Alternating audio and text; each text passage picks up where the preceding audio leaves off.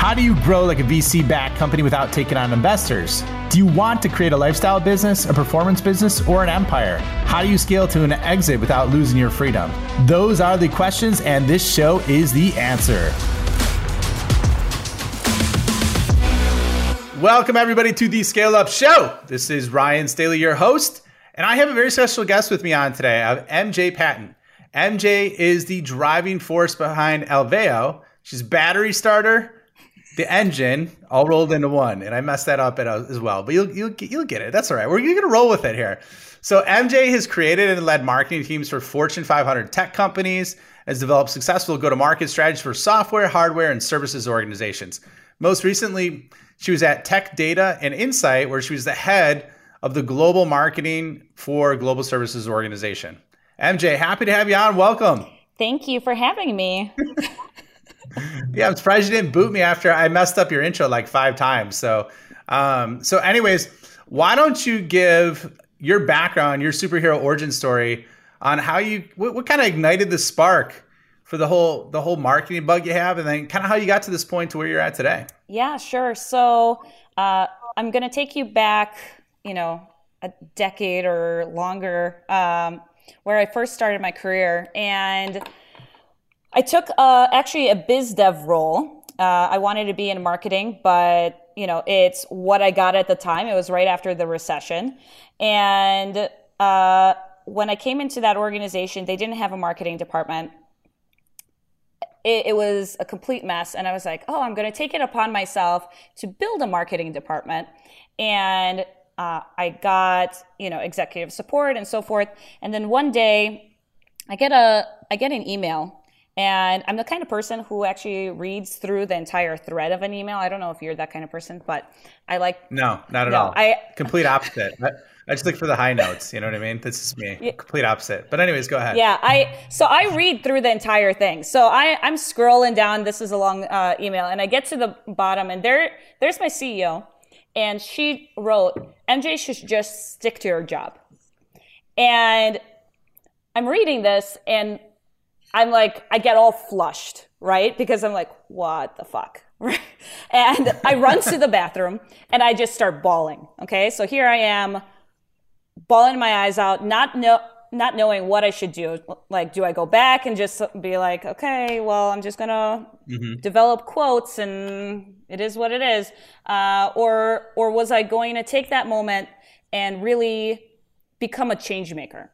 And that's that was a pivotal moment in my career uh, and i think everyone goes through those type of pivotal moments where you can make a decision of like do you back down or do you continue on and for me, that was the moment where I said, you know what? I really believe in this. I know this is better for the company as a whole.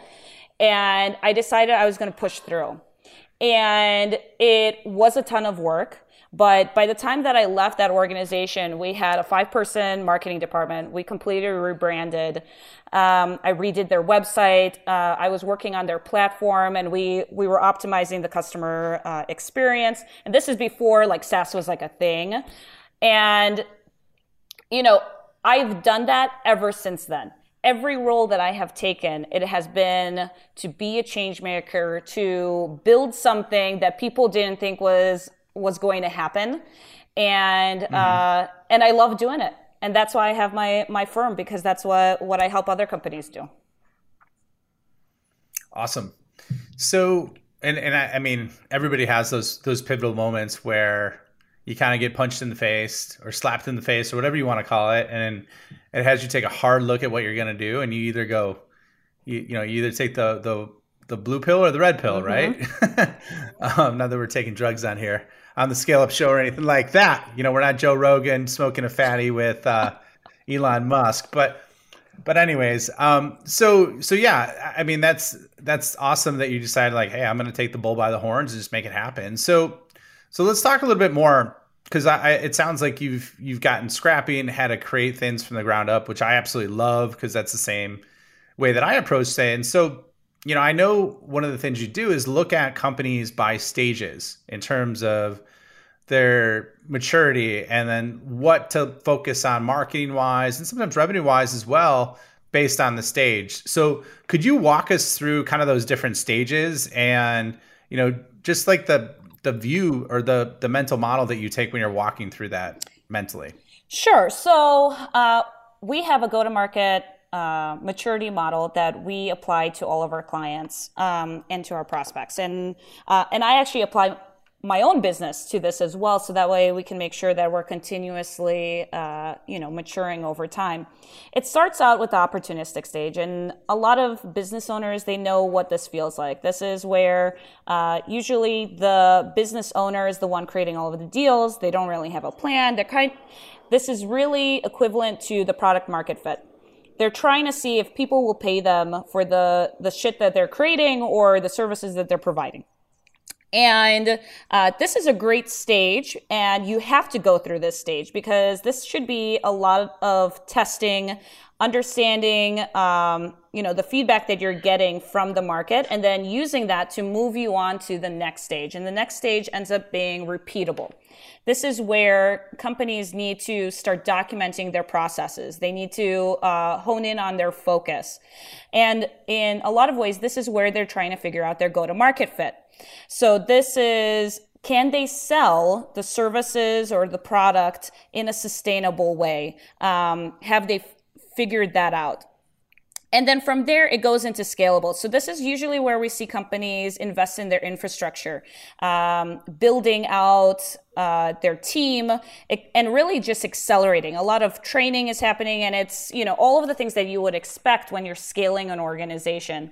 And from there, you then move on to sustainable. So at this stage, pretty much every dollar you put in, you should be aware of how much you're going to be getting out. It's predictable results at this point and then you're slowly moving in to the most uh, optimal stage, and that's called uh, um, you know, optimal, um, where you're constantly refining. You have completely integrated uh, organizations. You have data sharing. You have the mature processes, etc.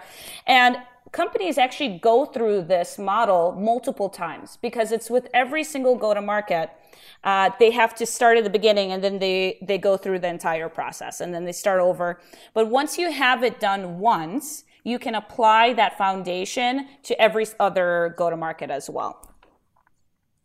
Okay, so that that works across. You're saying product led go to market, marketing go to market, sales go to market. Am I missing any? Those are the big three. Yeah, so uh, it should be a combination of product, or if you're a services business, service. Um, so the services delivery, marketing, and sales. And those three functions need to mature at the same rate across the entire maturity model. So what what I've seen is where I've had, uh, let's say, a services org where their service management function as well as their marketing function matured very quickly. They got to scalable, right? But the sales organization mm-hmm. didn't, and they stayed in the opportunistic stage. That will actually impact your ability to hit scalable and sustainable revenue growth because your sales team is still acting like they have to chase every deal. They don't have the processes. They don't have a plan, um, while your other departments do, and so it's not working uh, together in an integrated fashion. So a lot of times when we come in, we actually map each of those departments and say, hey, we need to catch you up so you're all on the same page, and then let's mature together across the organization. Mm, okay. And how so like how do you how do you benchmark those by stage? Like so let's let's and let me let's let me take a step back. So how would you classify those those categories by revenue? And I know that's it's not an exact science, um, but would you attach a revenue number to it in terms of those those different stages? No, it's um, I I actually wouldn't look at revenue. Uh, sometimes when it there's specific revenue amounts that you would expect companies to go through these different stages. So, for example, um, you know, product market uh, fit usually happens up to about a million dollars. And then from a million to 10 million, uh, you start seeing the go to market fit. So you, you would expect it to be in that stage two. And by the time they get to 10 million, you would expect them to move on into the scalable uh, phase. However, most companies uh, don't actually collect enough information to inform their strategy work on their strategy because they're just focused on execution. So they go into the whole scaling component and then just scale out their inconsistencies. So they end up getting to being a large company in some cases. Like I've worked with clients where, you know, they're $250 million and they were in opportunistic.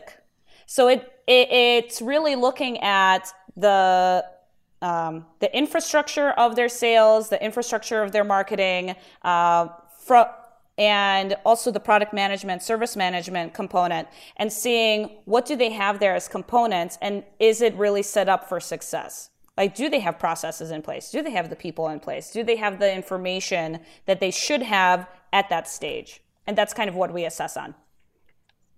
Okay i like that. And so so when, when you're looking at it i guess like how would you what would be the foundational building blocks you would look across those? Let's just keep it to those three categories.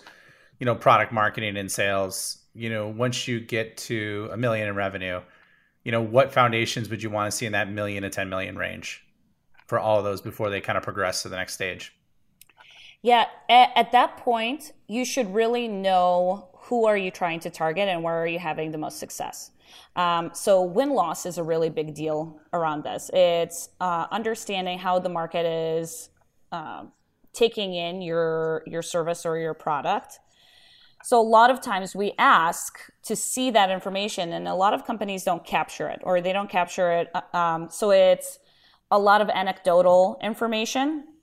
But taking that and uh, making sure that you actually document it, and then you do a lot of testing. So that's a in many cases that's what we end up doing is we collect the data from our clients we look at where do you think you're seeing a lot of success and then we build for that for testing purposes that's when you start doing a lot of activity and then you're collecting it and then applying it back to the strategy right um, right yep. but in a lot of cases companies don't end up actually leveraging the information that they're collecting and instead just keep going right like you have to go back and you have to look at what's been working what's not working so you continue to refine Okay, so so for that kind of kaizen process, as you look at it, like what what's the frequency you'd recommend if if a founder's looking at this and like, hey, we want to continually evaluate our our marketing, product, and and sales. You know, what kind of frequency do you look at in terms of doing it?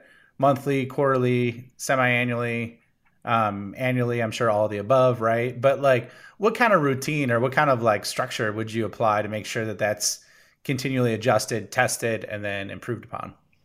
Yeah, so if you don't have a team in place that that is doing it, and um, like so, product management and um, service management those functions should be doing that and collecting that information on a regular basis. That that's really that their role in an organization. If you don't have someone who is doing that uh, and collecting that information then i would at least make sure that it's being done on a quarterly basis. And that that's like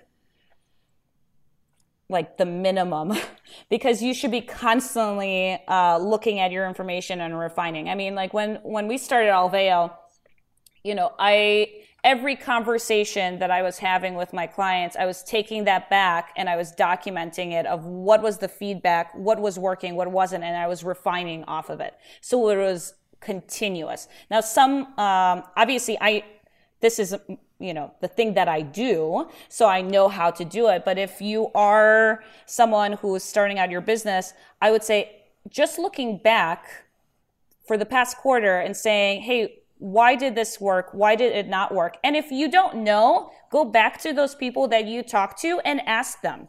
They're willing to tell you about their uh, their buying process. They're willing to tell you and give you feedback of why you know it wasn't a fit for them or what what they were looking for that you you weren't hitting on so that way you're collecting that data and then you're applying it moving forward if you're not doing that and you just keep shooting at it i mean like you're you're not going to uh, speed up your growth. Yeah, uh, no, I I practice that because um, same thing for a while, especially early on. I felt like I was just banging my head against the wall, and and then I'm I spent a couple hours every Friday doing that, like literally looking at you know across marketing, product, and and sales, just like hey, what what went well, what didn't go so well, right? You know, how can I improve that? If I improved it, and you wouldn't believe that. I mean, I'm sure you would believe it, but most people wouldn't believe that the type of ideas that come to you that if you were just like running on the treadmill, you just would skate right by you. Right. You know? It it which it's really yeah. um and sorry sorry to cut you off, but it's really about no, okay. honing in on your listening skills. Right? Your internal listening skills in, to yourself? Yeah, internal listening skills. Um and your listening skills of when when you're out in the market. Like you stop talking and just listen. yeah. I think that's, that's, great. So by by implementing something like this, what kind of results are you seeing people achieve once they they take this and they they follow that maturity model that you're talking about? Like what what I guess financial impact it has, and then also on like team and, and processes. Yeah. So what what I have found is um, in organizations where we applied this and we applied it across the three different uh, revenue function areas and I will call anything that touches the customer experience a revenue function area. So, like I said, in, many cases, that's product, that's marketing, that's sales. Um, in those organizations, when you do it and they're completely aligned and they follow this process, they can end up doubling their revenue in a single year. It is a significant change. Uh, they can end up closing their business and cutting that time in half.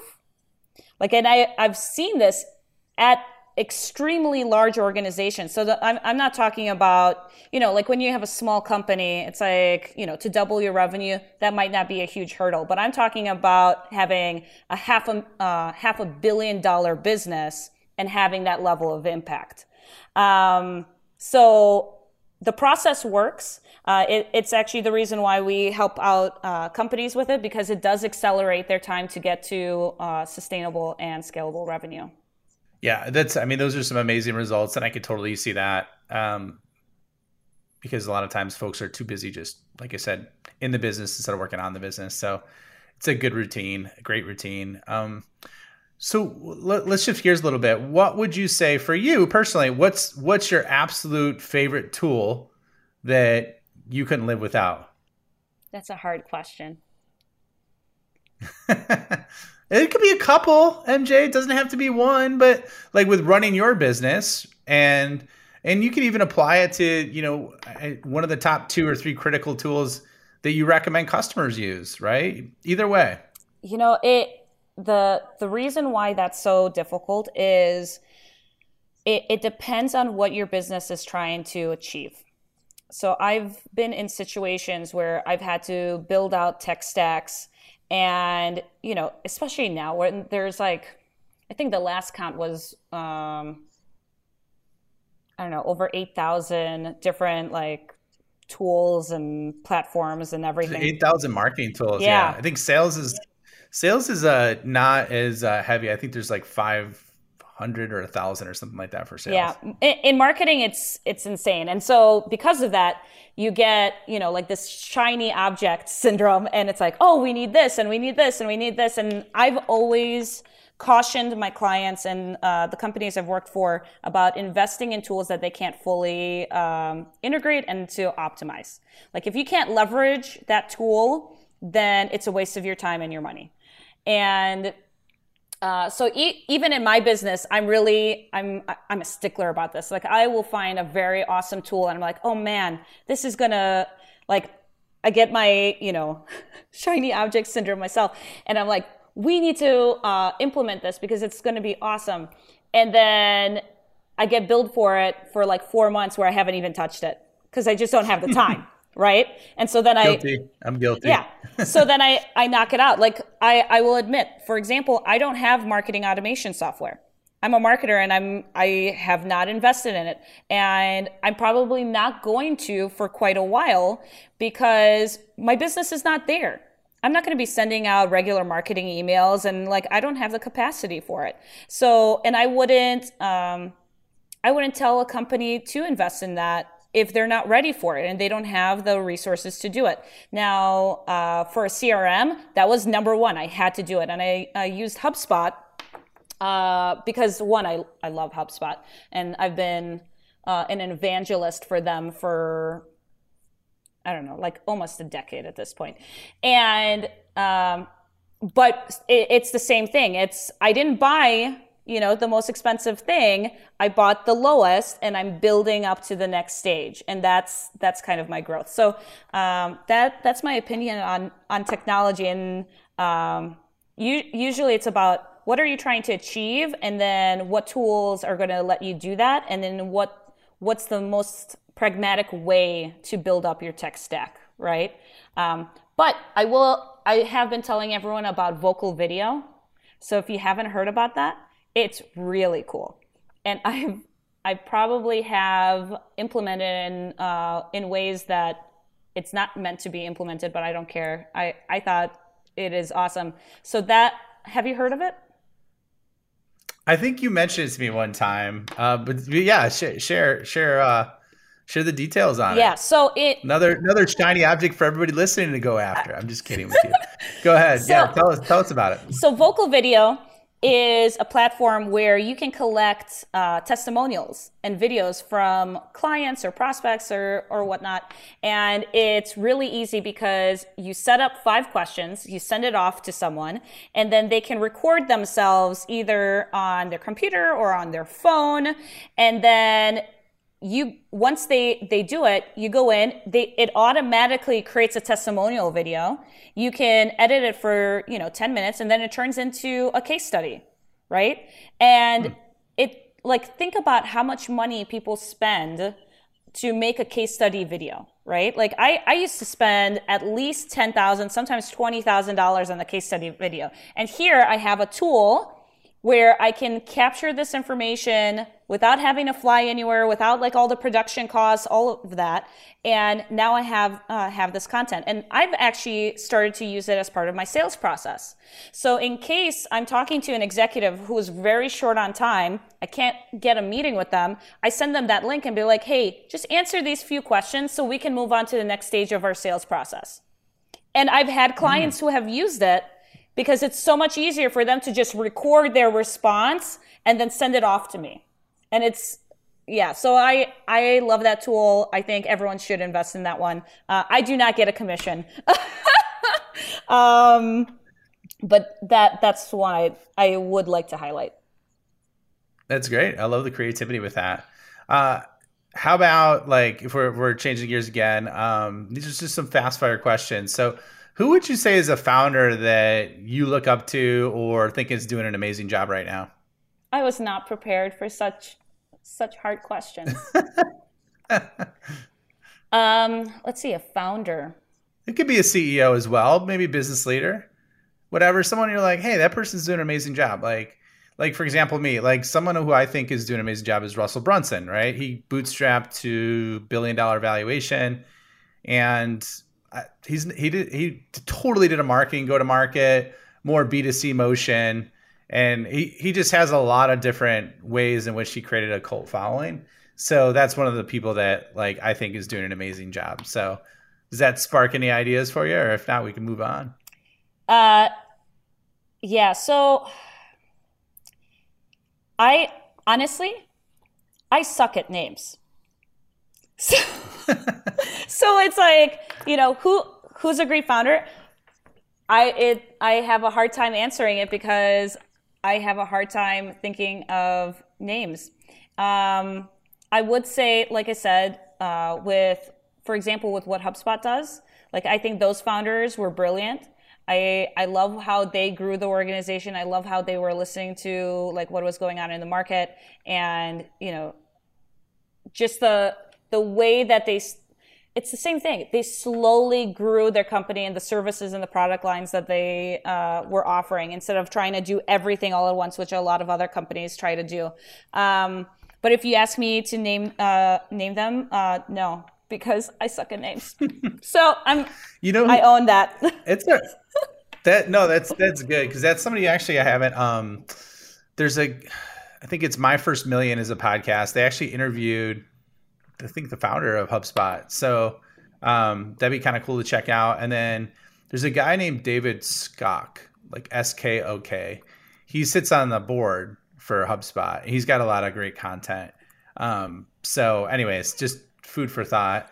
Um, how about like books? Like, what what's your your favorite book that you've read over the last few years? Well, um, I there's a specific one, and I know several people have heard of this book, so I don't think I'm repeating anything. Uh, but The Subtle Art of Not Giving a Fuck. I love that book. I've given that to uh, people to read. And the reason why that book for me was really important is that uh, years ago, I would uh, say that I was a workaholic. And it had a negative impact on my life and uh, on my marriage at the time. And that book helped me reframe a lot about my life and about what matters to me. And uh, that's why I, I promote it to anyone about making sure that you're going things after the right reasons instead of, um, you know, because you think you're expected to. Uh, or people have this expectation of you or whatnot. And um, I know I was I was working so hard for the wrong reasons.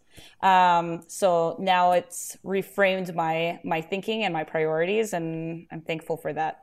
Um, another book that I I'm really big on as well, and I would actually buy this for anyone who work um, who works for me. It's the Five Dysfunctions of a Team. Uh, mm, and never heard of that. You one. haven't heard of that one?